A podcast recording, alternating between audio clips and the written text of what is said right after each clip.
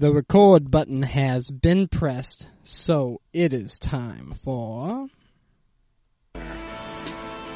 Joel's Finding the Flow. Like real philosophical sort of discussions. You know when people get high? It's pure Joel. Don't count your fans before they hit. But we hit a flow in the conversation. I think I'm... Open your mind with... I think I'm going to hit. Finding the Flow with Joel Franklin. Hello, everybody. Welcome to Finding the Flow with Joel. I really get annoyed at myself when I am particularly the one that's not keeping the levels up. Sometimes it just sounds loud to me in my ears, you know, and I turn off the headphones, and I got to turn them down and just figure out that level.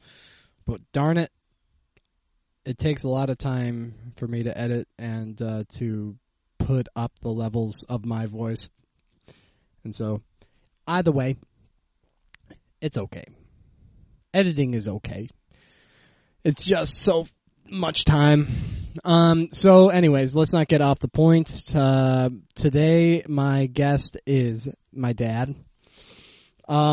So if you want, you can listen back to a couple episodes, that would help you kind of have an introduction to this episode. This episode happened 2-3 years ago, or the interview happened. So I basically had an interview with my dad that was kind of, you know, easygoing, lighthearted. But then I knew I had to, I felt responsible to kind of get a more serious interview with my dad. And so I knew I had the file around, but it's been a long time. And so... I just went snooping around for it today, and I found it, but I only found a portion of it. I don't know, maybe the whole thing is somewhere, but I only found the portion of it, and I only found half of it. So, you know, better than nothing, but not that great. So I found half of the interview, so basically... the levels are terrible.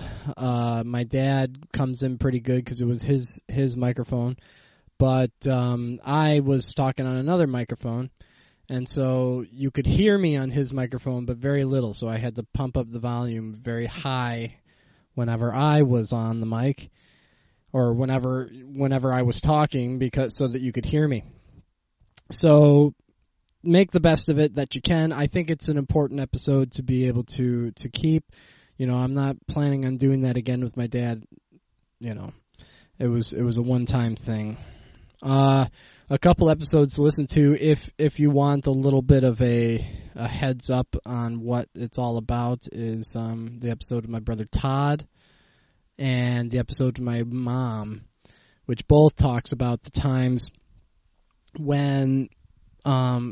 they were going through some tough times, especially when Todd was young, where they were moving all the time. Dad was out of touch and, doing crappy job after crappy job.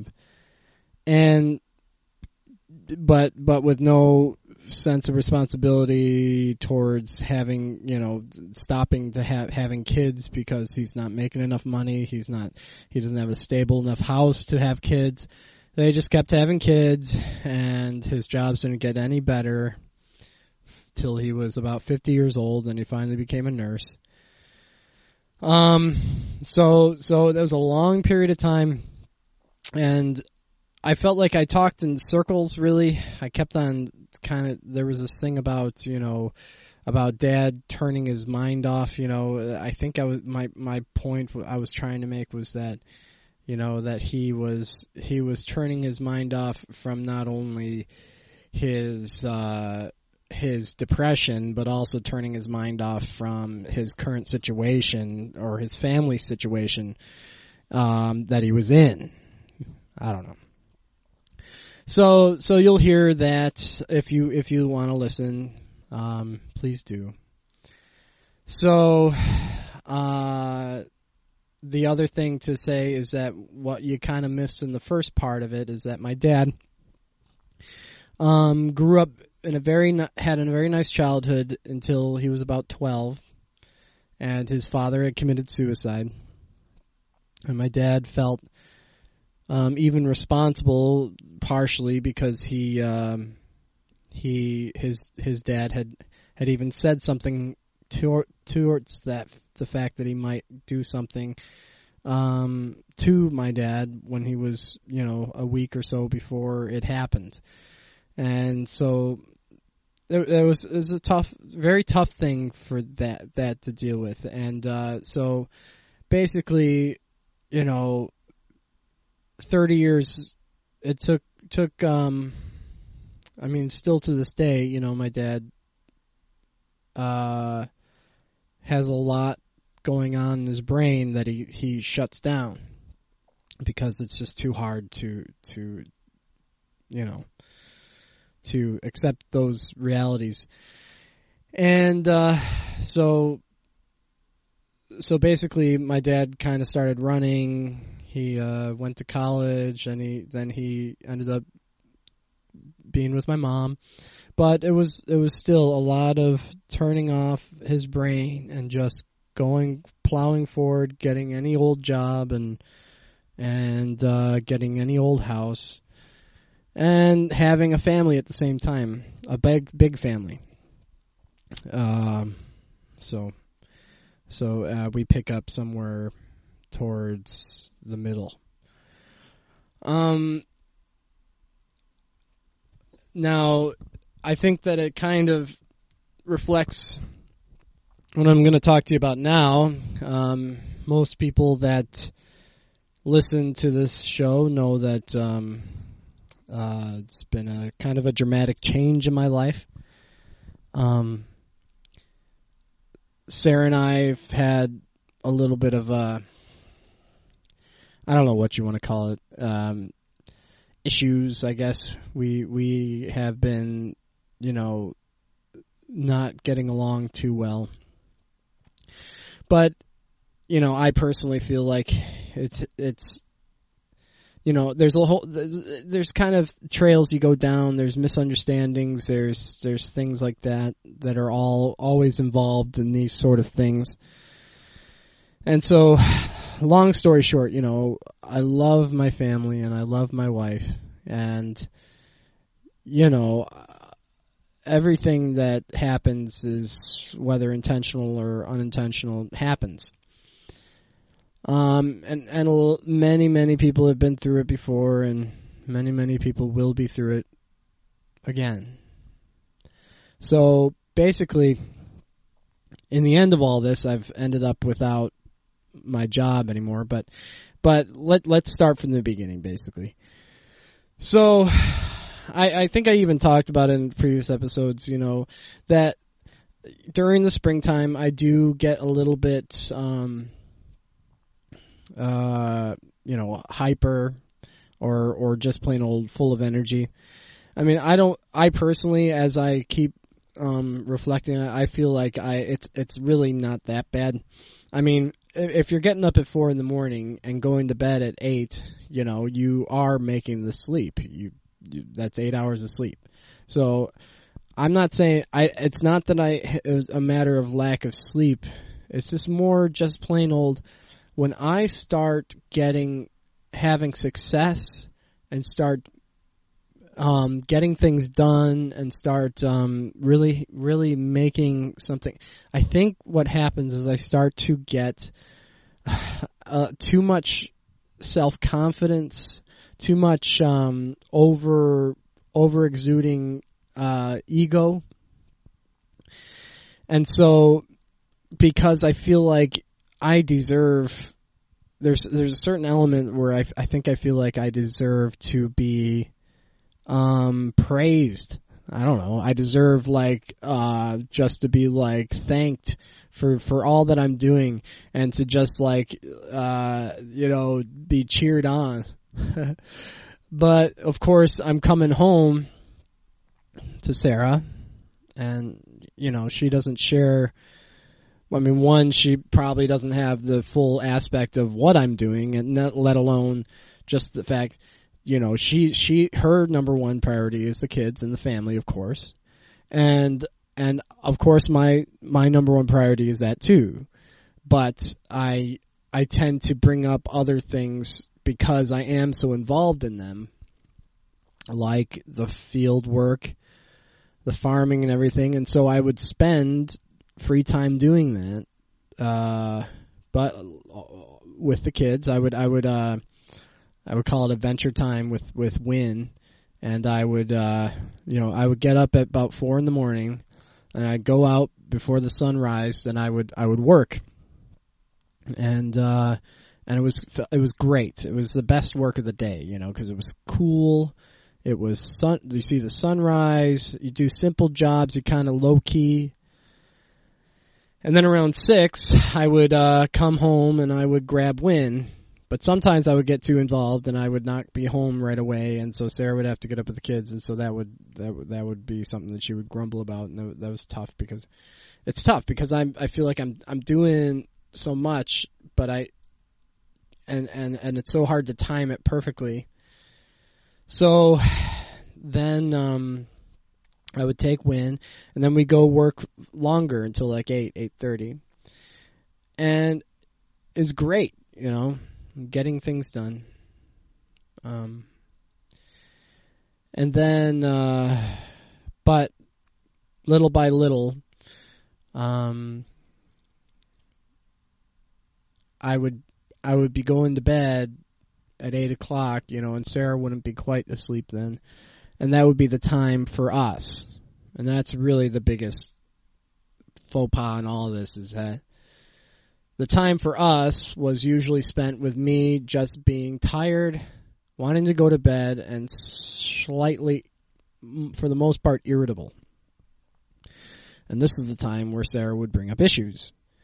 And so the particular issue that was coming up was that I got a cordless drill, and I got a cordless, a few cordless things. I mean, all in all, cost maybe $150, you know. And things are tight, but I personally felt like things weren't that tight. But Sarah felt like I can't make these purchases without telling her, and so she would get really angry, and she would, you know, basically, you know, she felt responsible. That she felt like she needed to teach me to be responsible and to include her in finances, and she felt like she didn't trust me. And so I felt like that was unfair, and so I was particularly just unsympathetic, and I you know, she would cry, and I wouldn't be sympathetic, you know. And so this is the beginning. So you know, you can't get by too many nights before, you know, that catches up to you. So basically, Sarah, at some point, says, you know, she drops me off, to the farm, and I grab my stuff out of the back, and I say, okay, you can leave now. You know, I didn't say it in a negative way, but of course that can sound negative. You can leave now, you know. So she, you know, I saw that she didn't take that well. So then I kind of like, I mean, you know, I mean that I got the stuff out of the car. You can go, you know, basically, you know, she turns around, she's crying again. And then I come home, and I give her a hug and a kiss, and then she says she's going to her mom's, and I you know, said great, you know, and then I gave her a text later and said, you know, so when can I see you? When you coming back? You know, and she says I don't think you understand what's going on, you know. And so that's the point where she says you know, she's not coming back.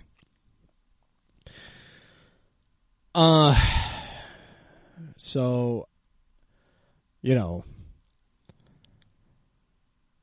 this isn't exactly out of the normal, but it's distressing, and I feel like, okay, things are catching up, and you know, it's time to make up and everything. But of course I was busy. I was day planning that day. And then I had the bakery the next day, so things were busy. And then I you know, basically said, well, I'm missing the kids, you know. I want to see the kids. I want to take them to the pool.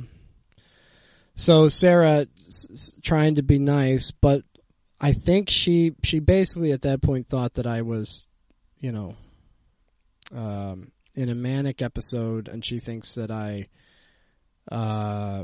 was dangerous or I don't know what it is. But either way, she let me have the kids, and we go to the pond. We have a great time. And we talked, and we said I was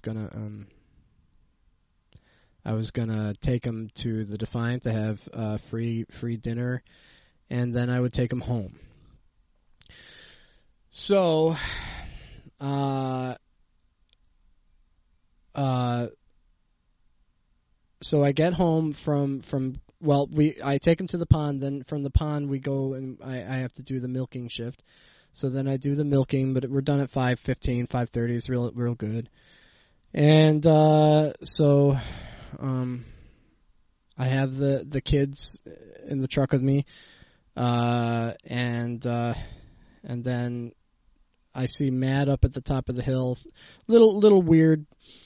Then I go down to the fellowship main area, and I go to get the car seats, and then I see Sarah's mother there with Wynn. And I see Sarah's mother's car. And the kids see that, so they go running and want to see Mom. That's great, you know. But then ends up that we, you know, Sarah was not comfortable with me having the kids. And she had set up a confrontation where I was there, and Matt and Susan Mead, and basically Sarah, in tears, was trying to say that she thinks I'm unwell. She thinks I'm nutty and crazy, and basically, you know, she took the kids and took the kids back, went back to her mother's, and then I was home. And then another night alone, I end up going to do processing on Saturday morning.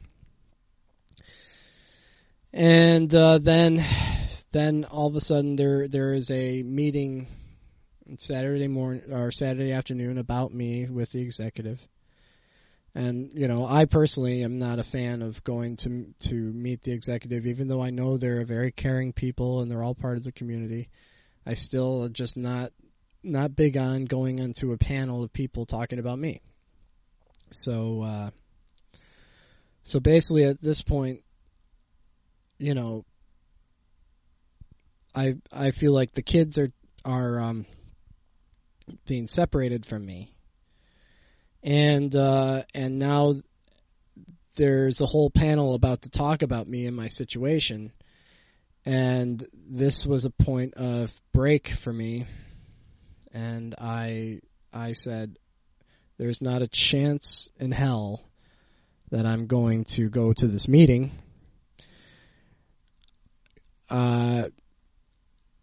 You have 1 week, and I am done working here. And you, and basically I want my vacation pay and yada, yada, yada. Now, obviously I find it's a rash decision. Yes. But at that point, I felt like the fact that my kids were taken away from me in the view that I was dangerous or something like that was just unbearable for me to feel like that was anywhere near the truth. And so I felt betrayed by my family. I felt betrayed by my wife, really. And I felt, in a sense, not necessarily betrayed by the fellowship, but I just felt like I was not ready to bear the what it meant to have to struggle through what it would take for them to realize that it's just completely this is completely blown out of hand.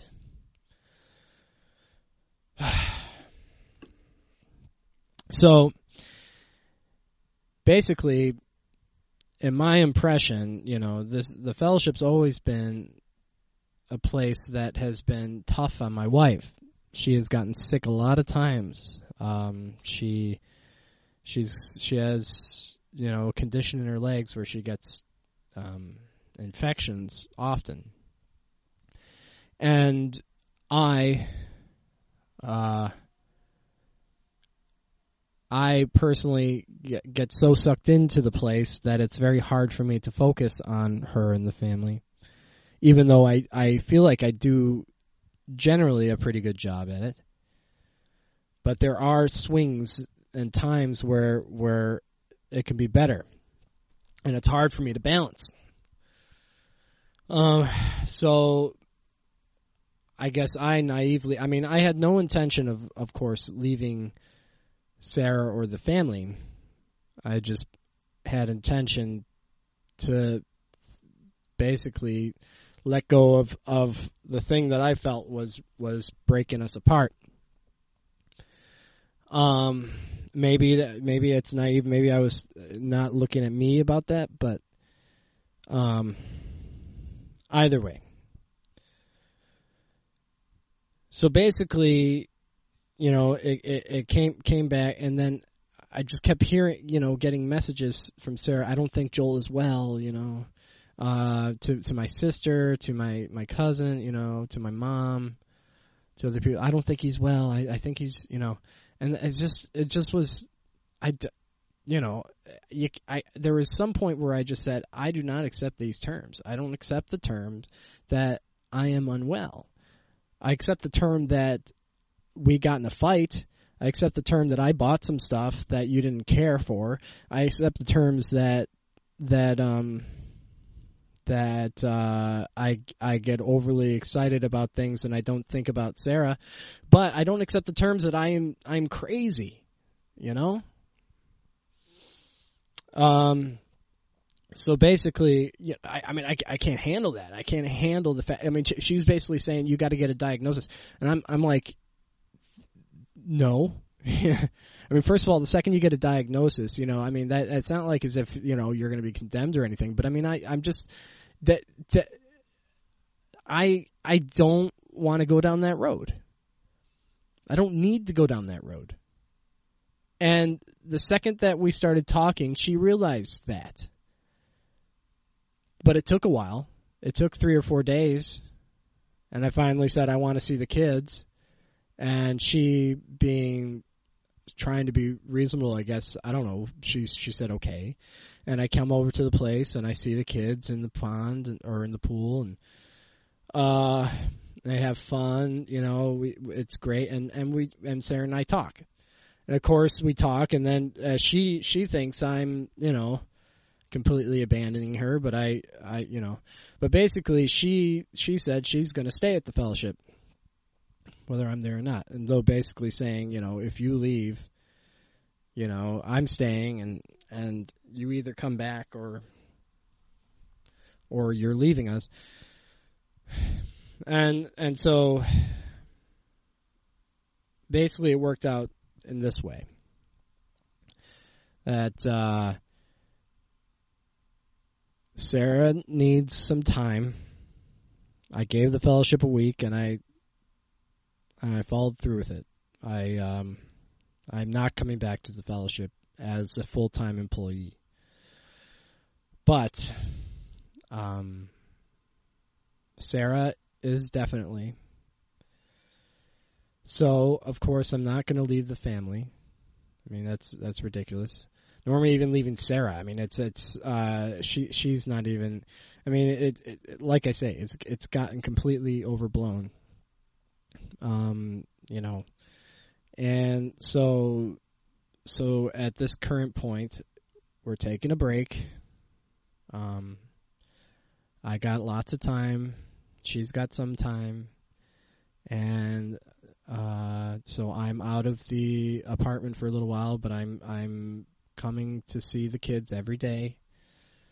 And Sarah's loving me and loving the whole situation, but she was very hurt and she's very, you know, stricken by the whole thing. And our life was turned upside down in a way. So we are, we're basically taking a little break. I mean, we even slept together last night. I mean, I slept in the same bed a couple of nights ago. You know, I mean, it's just like it's almost like we're going through the formalities, but also, you know, I mean, it's like she just needs me to be able to do this. You know, she needs me to be able to get everything out and she needs to clean up her situation before I come back. And so basically I've talked to the fellowship and I've arranged, hopefully. I mean, I've only talked to one person, but that's the most person I most care about. I talked to Ann Scharf, and I've more or less arranged that I will be have my own private employment while I am a caregiver for the kids. And more or less, you know, eventually I will come back and live there too. So I'll live there, but I won't work at the fellowship. And, in the end, it actually, since Sarah was basically very limited in what she was able to do when I was there, and I was less limited, or just plain old the reason that we could manage the way we did, because she was able to be with the kids most of the time, while I worked a full time plus all the extra stuff I did. So, basically, I've requested, but it's so far, and Sarah's on board, and it looks like, you know, Ann's on board. I've requested that I can be, you know, employed elsewhere, but am still at home, and I'm able to watch the kids while Sarah can work. And so Sarah's going to be able to be more or less a full-time coworker. She's going to be able to do the sort of things that she wasn't able to do before. And we'll be able to keep the kids going into the school, hopefully, and all that. So, you know, I think they would have arranged that even without me in the picture. But of course, you know. So currently, I'm going to be camping. I'm going to be camping for a week, which is fun. And the kids are going to come eventually when Sarah feels comfortable about it. But even so, I'll be driving to them. And in the meantime, I am arranging to become an Uber driver. But it's not a bad deal. I mean, Uber drivers in New York City really do make quite a living. Now, I'm going to basically, it's going to be taking me about a month to get all the things. I'm going to be, I already took about 12 hours of courses. And then I got to do a 24-hour course next week, and then I got to get the plates and a license and a drug test and a fingerprinting. And after all that's said and done, you have to work 1 month with Uber for which is 15 hours a week, peak hours, which is 9 to 12 Monday through Friday, and like 10 to 2 a.m. on the weekends. And then the rest of it you fill up, and that'll be 50-hour weeks. You got to do 4 50-hour weeks, so a month of 50-hour weeks, and they will pay you $6,000. Now, you know, I'm not like one to be like boasting on a scam or anything, but you know, it's a guarantee that, and basically that will pay back most of the all the investment plus a good amount, right in the first month. And then after that, you can basically, I mean, you can work your own schedule at any point. You just won't be guaranteed that $6,000. But to get that guarantee, you have to do that first month, you know, hardcore. I don't know, hardcore. 50 hours isn't that bad. And then after that, you're basically your own boss. You turn on the app whenever you want, and pick up drivers whenever you want. I can commute people from Rockland County to the city and back, so that'll be part of my hours. And you know, I find it's exciting. I think it's, you know, it's I don't want to make lightly of the situation, but I am kind of excited to have a change. But I do feel like I am abandoning the fellowship in a way. But then again, I would love to be involved in anything. I would just keep it as, you know, volunteer work.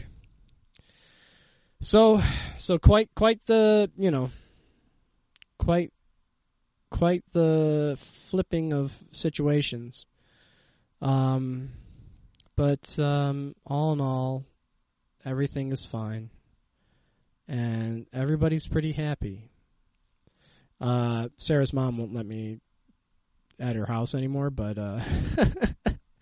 besides that, you know, Sarah's mom and her, you know, I'm sure are good at like getting each other worked up, you know. But either way.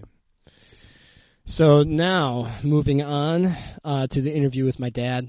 Once again, I apologize for the quality, but. All in all, it was important for me to get this out, and I got a lot of episodes queued up. I got 3 or 4 that I have to edit, and I'll be back in touch with you soon. So I love all you guys. Oh, and one last thing, I want to before the interview, I'm going to play you a song that I had recorded 3 or 4 years ago. I can't remember exactly, but I had a lot of fun last night going through my hard drive. I got a 2 terabyte hard drive, external hard drive, which I had basically dumped a whole bunch of stuff on when my computer broke down. And so that's how, one, I found my dad's episode, the part of it, you know, the second half of it without me. But also I found a lot of my old music. Some of it I forgot that I had made, that I do like, you know. And this one's called "It Won't Be Me," and it's kind of an interesting how it kind of relates. You know, it's kind of about a song about running away, but I don't want to make it seem like I am running away, but you know, I think it also kind of reflects the conversation with my dad, who I felt like was kind of, in a sense, running from his troubles, if only mentally. So without further ado, the song, then the interview with my dad. Thank you for listening.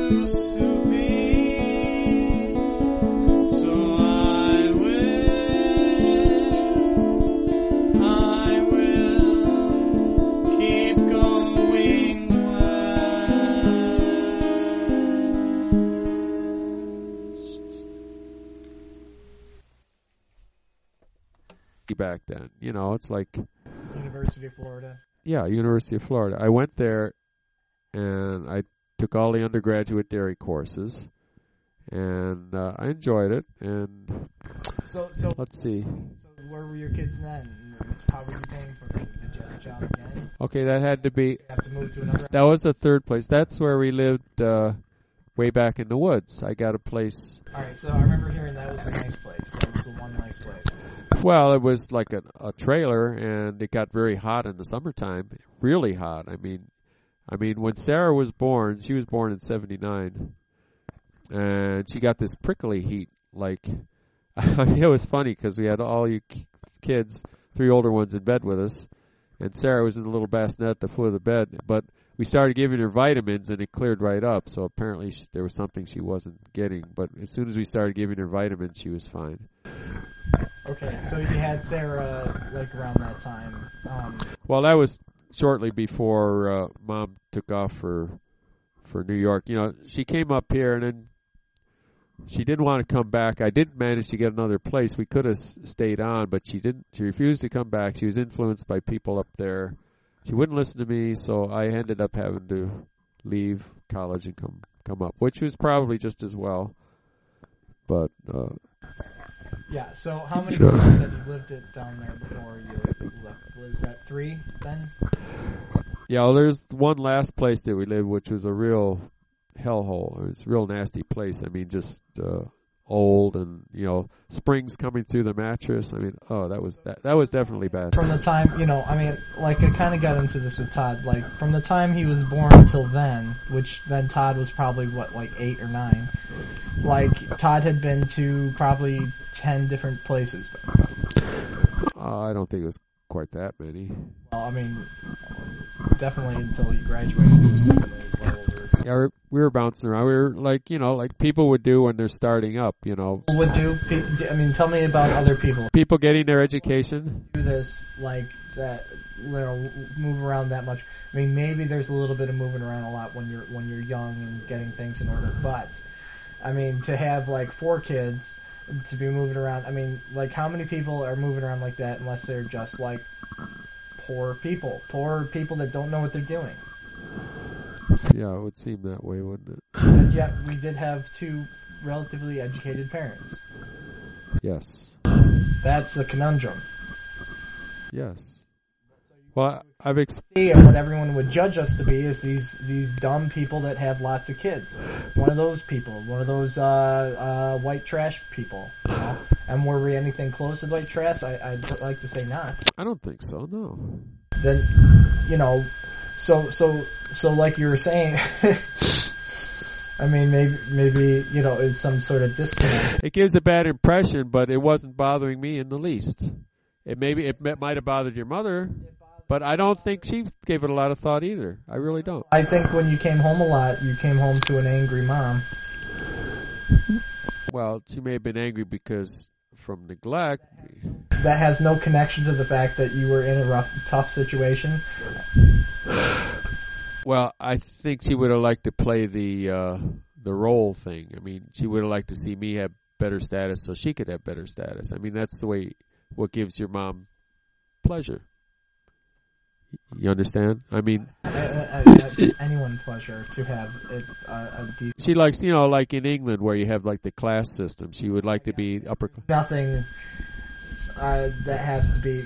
England does not have to be brought into this. Why does she like those shows then? There's a middle class, or there's just a class of people that actually have enough for their kids, you know, that don't move around a lot. That have a family with a home that has a, you know, that. And a family that's career oriented. The father has a career. Even career oriented, someone with a father that can keep a job and stay in one place for long enough. Well, yeah. Career-oriented. You always say career-oriented. I mean, sure, career-oriented. Like it sounded like you wanted to have. I say, I just didn't understand. I had no clue. I know, but in the meantime, you were doing nothing about it. I was working. That's it. and working crappy jobs that didn't support the family and didn't last very long because you weren't that committed to them or something, and you would leave within a year. How many jobs did you have longer than a year during those days? Well, I was going to the University of Florida. I went into my second year there. I finished at least a year and a half. Well, I came back up here, and I got a farm job with Craig Landfair, and that lasted for quite a number of years, actually. Was that right after University of Florida? Pretty much. Came up here. Nancy had moved out of her grandmother. She'd moved into a place in Strikersville. It's a pretty decent place. And we settled in there. I started doing the farm work, and I stayed out except one year I worked for Dick Winch. The Asher farm, that was okay for a year, but then it was back to working for Craig, and that went on for nearly 10 years. In the meantime, Craig was your first sense of stability, even though that was also kind of a shitty job too. Well, yeah, I expected him. I had plans. See, I did have plans. It's not like it was total vacuum. But at that point, I wanted to have a farm of my own. 5 kids. Plus, lived in so many places, and you're over 30 at the time. I wanted to be a farmer, to have a farm of my own that I could practice my breeding, with the cows.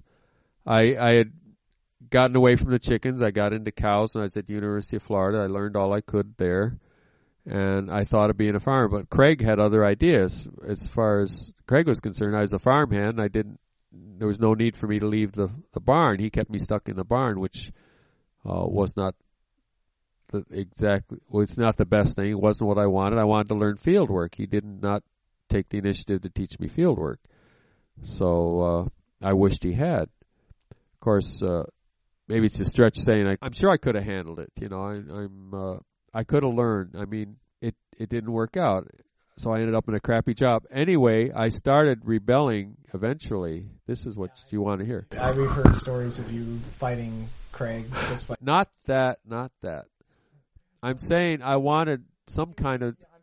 I'm sure it eventually led to that because, you had to basically confront him and say, this isn't my idea. Well, I joined the docents first. I mean, I needed some outlet. I had to do 13... At the Buffalo Zoo? 2 weeks... He was an old-fashioned kind of guy. The farmhand worked 13 days out of every 14 days. I mean, he got 1 day off every second week. That's how much time I got off. I was working 10, 11-hour days. Exactly. And, did you ever think twice about it? I mean, you might have had a stability there, but, who would want to do that? I was locked on to my ideas, I had... How much were you getting paid? I don't remember. It was, it was better than minimum wage. $3 an hour, right? No. It was better than minimum wage. I think when I left there, something over $6 an hour. But, it was decent money for the time. I don't know why I had the impression you were making $2.50 an hour for a while. I did work. No, that was not there. I mean, after a while, it kind of started to dawn on me. It wasn't such a great thing. I worked as a docent just to get away for a while, And Craig didn't like it. But. I, once again, kind of beside the point. That's enough. So you had some stability. That was like the first job that you had stability. After however many years, 10. I decided I could get nursing, through the military. Yeah, that's where I joined the National Guard. Stop. Yeah. Okay. Fine. But that's way past. This is talk. By the time you had nursing, I was in high school. Sean was basically all that you had left, really. By the time you got a nursing job, like your family raising was over.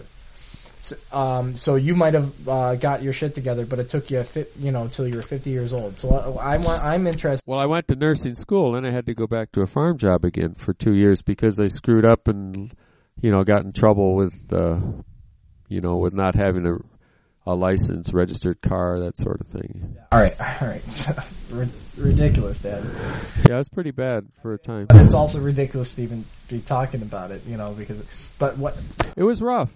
So, I mean, during the Strikersville time, you had a freaking son that killed himself, Dad. I mean, I mean, you're thinking about getting your shit together, but, I mean, like, what happened there?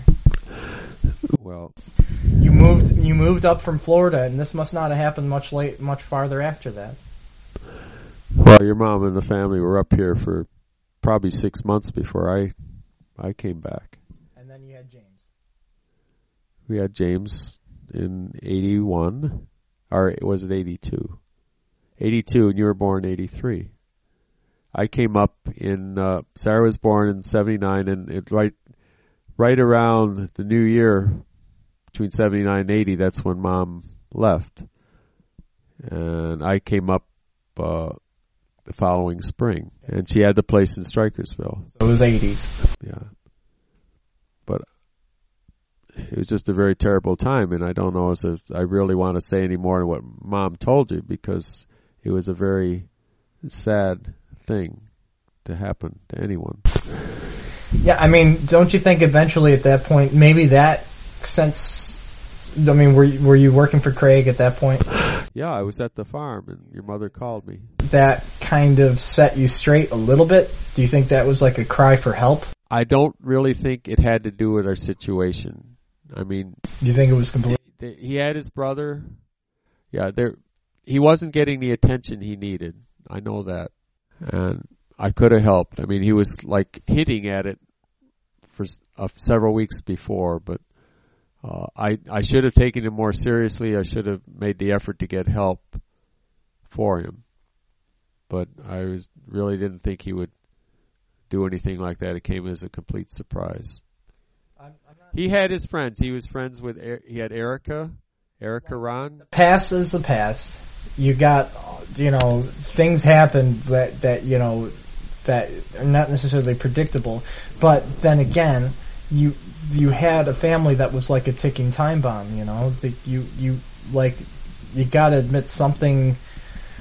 Like how could you take any sort of claim to anything good happening with the family when you just were completely finding yourself in situation after situation where you were completely focused on something outside that took all your time? You were always working so much to probably, like you said, to kill your mind. Like, it sounds like you had such an out of control, you know, mind, or it sounds like most people's minds, but you had such an out of control mind, or at least you've gotten so far that any time that you would stop, you couldn't stop and think because it would be too hard to do. You couldn't stop and think because it was too hard to deal with that. Well, I don't know if I follow you exactly, but... it was just what you were saying. You had to work to get your mind off. I'm not talking about my occupational job. I mean my own train of thought, which was totally removed from the actual work I was doing. See, Did you want to shut that off?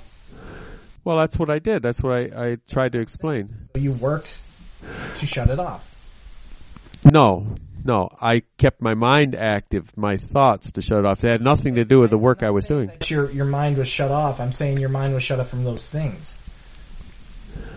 Right? Well, I would dream. I guess dream is the best way to put it. I would dream to kind of give myself some... peace, you know, some it would counteract the depression that I was living with. That's what I'm saying. It's not too hard to understand. I mean, I had my own thoughts. I was isolated. I can understand that now. It didn't have to do necessarily with the work I was doing. The work was just the work. But I would dream about what I was planning to do. You know, or the thoughts that gave me pleasure was. But I was, you understand what I'm saying? It didn't have to do with, the work was like in addition to that. It sounded like the work helped you calm the part of you. I mean, I know that you're saying you're dreaming to get yourself by, but also when you're dreaming, you're not thinking also. So basically, you're turning off a part of your brain that is present, right? Right. And when you were turning off your brain, it helped to have a job that took up all your time. No, I could have been doing anything, but it was my way of coping with depression. The work was like in addition to that, but I was willing to. What can I say? It's something I had to do. But after a while, it began to dawn on me, you know, this is no good. I'm not getting anywhere. I mean, I was just like hoping against hope that things would change. And finally I realized that, you know, any change I'm going to have to initiate myself. That's when I became a docent. That's when I started looking for ways to get out of this hole. The point that I'm trying to say is that I get that you became a docent. I get that you eventually became a nurse, but you know, by the time you became a docent, but it was a process. Already 40, and by the time you became a nurse, you okay. Let me explain this. When you start out, you know, you have a lot of options open to you. I could not decide on any one. You know, that's part of the thing too. That's not connected depression. It's just the way I am. You know, my brother's the same way. We want to do a lot of things.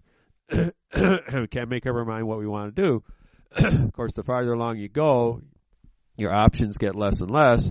So here I ended up at the bottom of the heap, you know, a farmhand, the lowest of the low. And I thought, well, cheapers, I can do better than this. I started looking for ways out. I'm working 13 days. So what you're talking about now, getting to be a docent, right? No, I'm talking about getting away from the farming. When?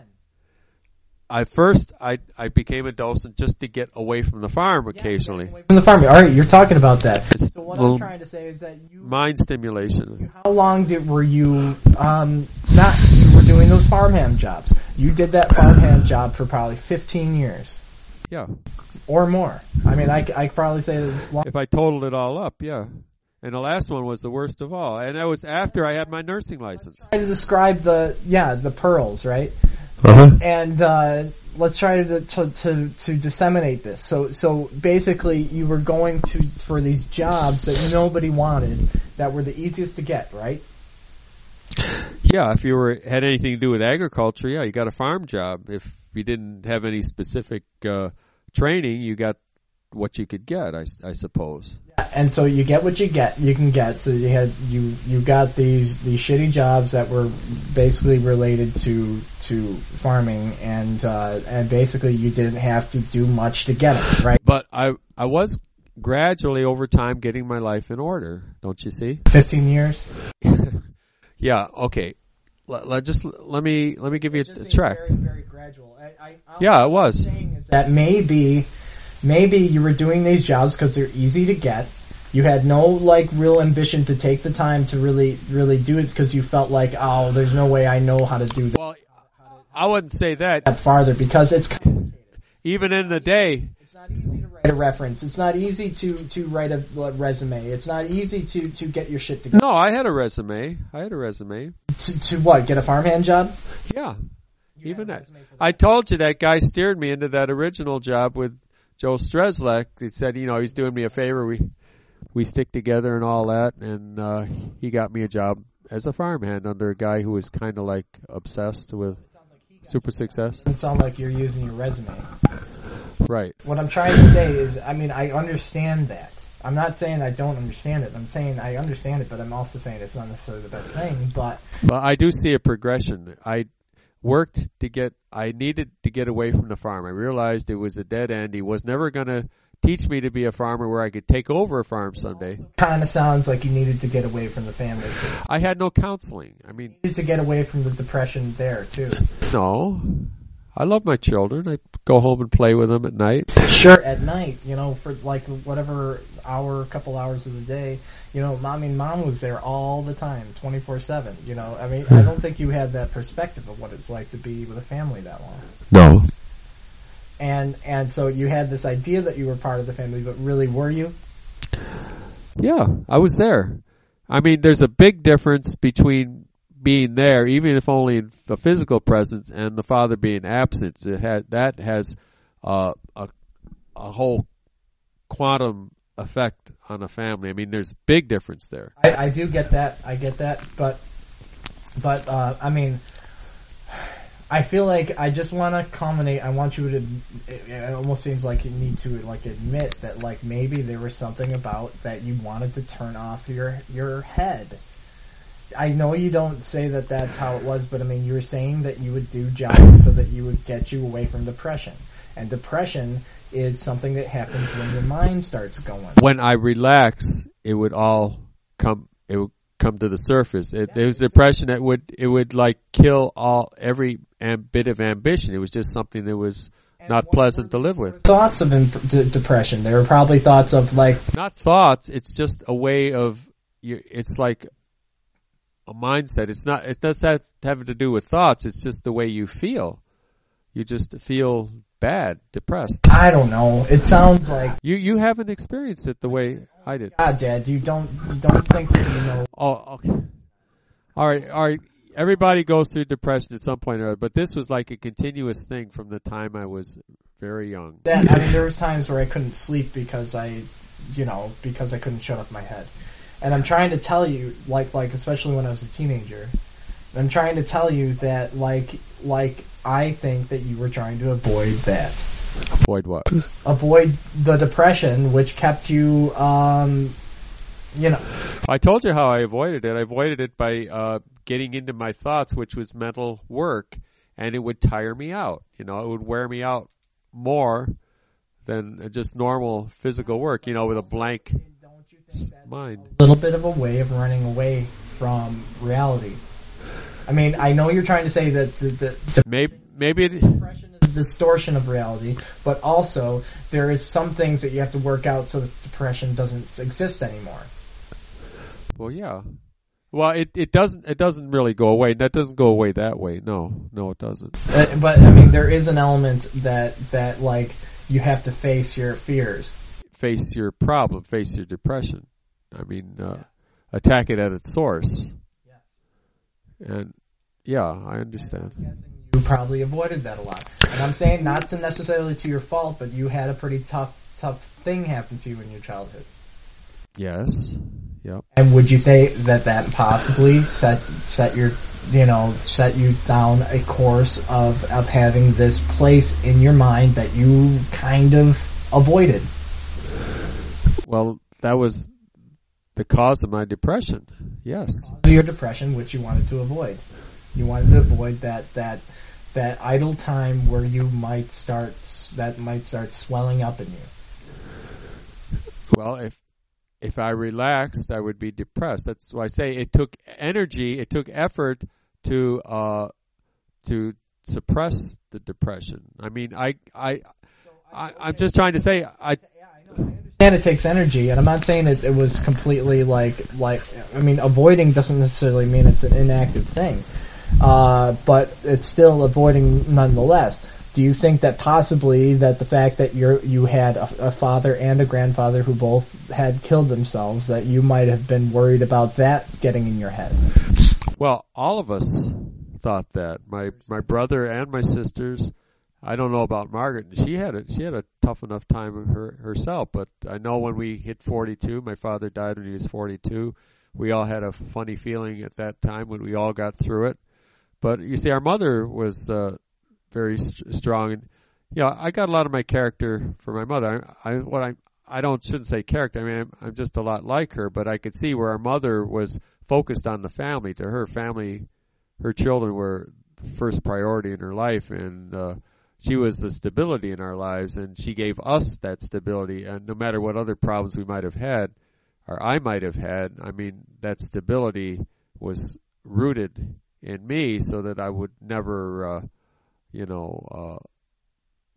repeat, I would never consider suicide myself. But don't you think that you possibly avoided it by also avoiding all thoughts of depression during that time? I didn't understand why. I didn't understand I was depressed at first. I mean, I didn't accept the reality of it because I had, I'm not a social animal. You see what I'm saying? I didn't understand it because it didn't compute in my mind. I didn't understand depression, therefore it didn't exist, yet I was depressed. I can get that. I'm not saying that you should have understood it. All I'm saying is that maybe you could see looking back that maybe that's what you were doing.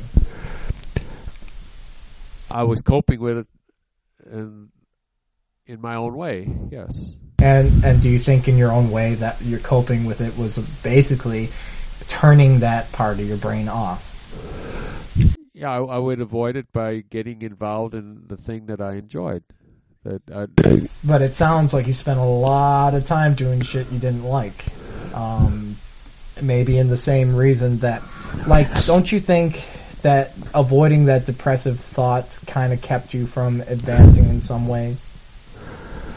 Well, the thing that gave me motivation is I got tired of, being at the bottom of the totem pole, doing the basically the lowest social as well as physical. Did you also ever think about that like because you were doing those jobs, you also were having your family live a life of poverty? Well, you had good schools. I mean, to me, it didn't matter if you're in a rundown house. I mean, what mattered is that we were all together and you were getting an education. You were going to decent schools. And kids' family life? I mean, like, or social life, because I mean, you had it all right. You said you had a nice upbringing, but I mean, like, you didn't provide that for your kids. No, they didn't have it. I mean, it would have been hard for anybody to have it as nice as we did, because our mother, for our mother, her children were her first priority, and we had like a first class childhood, at least up till we lost our father. But, I mean, we had it good. We had it very good. All right. Well, just like I was saying last time, all right. So I think I've kind of gotten to what I want to get to. I think, we got through the details, and I'm not really that interested in seeing what happened between then and now.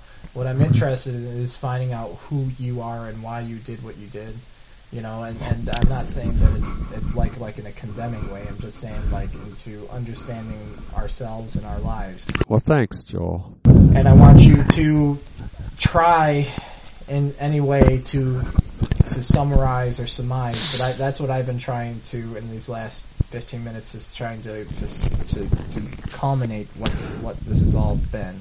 And so if there's anything you want to say, but I almost shudder thinking about letting you have the mic here, but I just want you to try to put it to this by kind of like putting in your own terms, like who who you were then, and maybe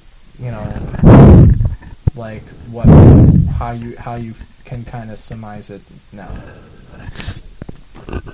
Well, maybe I have acted the fool, but I don't feel a fool. I mean, and I really would rather you didn't think of me that way. I've struggled. I like the place I'm at now. I'm pleased that things are going as well as they are for all of you children. Now, I wished I'd been smarter. I dealt, I think, with Sean in a very realistic and comprehensive way. Please here. Sure, go ahead. All right. I don't think we need to bring up Sean. Okay. I wish I could. I wished I'd been smarter earlier.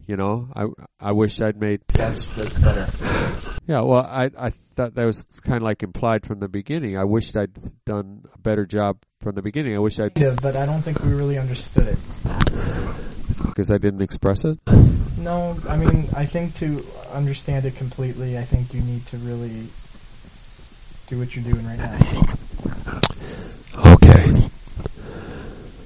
It's, things could have been much better.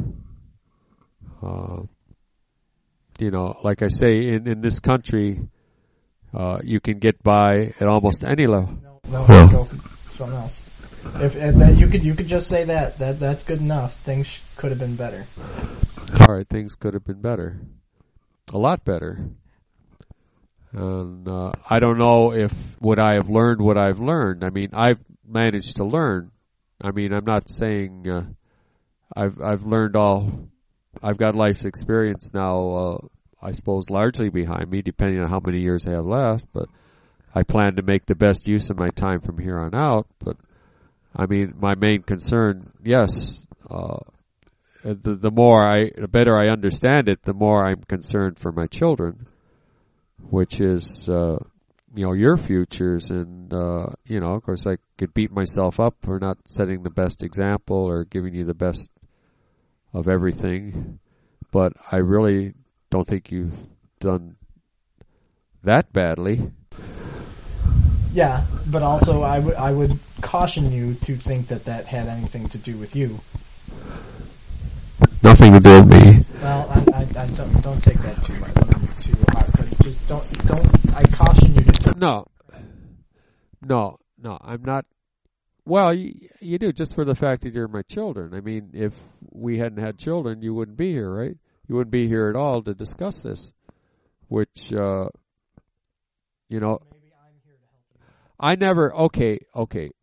I never are your mother either. Maybe it's because Rita and I, I don't see it that way. We never had any qualms about having children because a lot of people say, it floors me when I hear people say, well, we never want children. I say, well, why, But it never...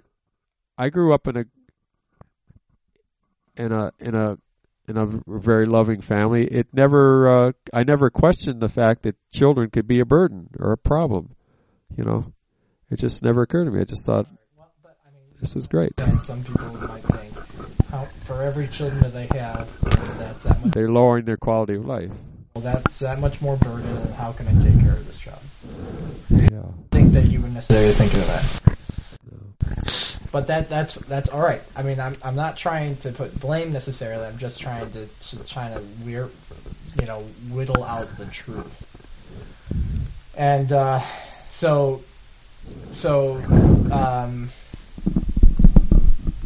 I guess long story short, there's no need for regrets. I wouldn't do much good, but I do tend to take blame on myself. I mean, if things go wrong, I just naturally tend to take the blame for it. I mean, in my own mind, I do that. I'm sure, but also you probably in your own mind take credit for other things. And like I say... Well, naturally. Yeah, naturally, I guess. It's natural. Well, see, sometimes the difference between natural is also this sort of the idea of empathy. Like, it's what naturally occurs to someone's mind. Empathy was not natural to me because I was not aware, of my surroundings, basically. So say socially retarded, okay? Yeah, empathy is the beginning of understanding, I'm having... What are other people thinking about this? I'm having more contact now than I've ever had in my life before. It does take a certain amount of effort. I mean, it takes an effort to kind of lift myself out of my pattern of, being totally self-absorbed, which I understand. It's not a matter of my being selfish. It's just, well, this is, no. Okay, I look at things, this is like induction, right? Inductive reasoning, you go from the specific to the general. I figure I can't be that much different from any other human being on earth. If I can understand myself, I can understand other people, and that actually does work, I agree with that. I mean, I generally use myself as a way to understand. As a reference, yeah. But as long as you take it only for what it's worth, and that's what it's worth is what you believe, and then you start from there to start, thinking about what other people are thinking. Basically using that as a groundwork to think, okay, so what? How are these things? They're saying this to me, but what are they really feeling? And then, you got to get on to actually... Well, your mother's the expert in that, but I used to depend on her, for information. I mean, like I said before, she's my eyes and ears. She gives me what I need to know and...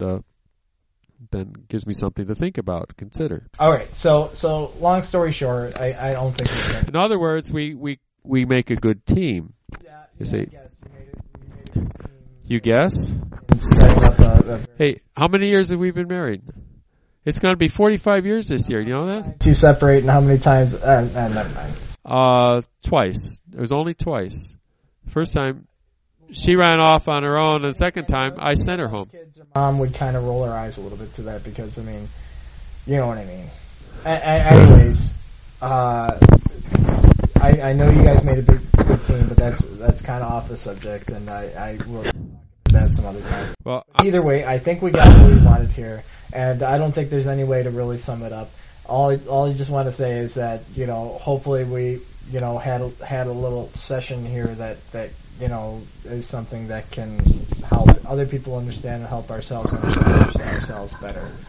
And then we'll move forward from here. All right. Well, I could. No, wait a minute. And the music is on. You only got like one sentence you can say, so you better think. Yeah, put me on the spot here. One sentence. One sentence. Well, I'm glad for the way things have turned out to this point.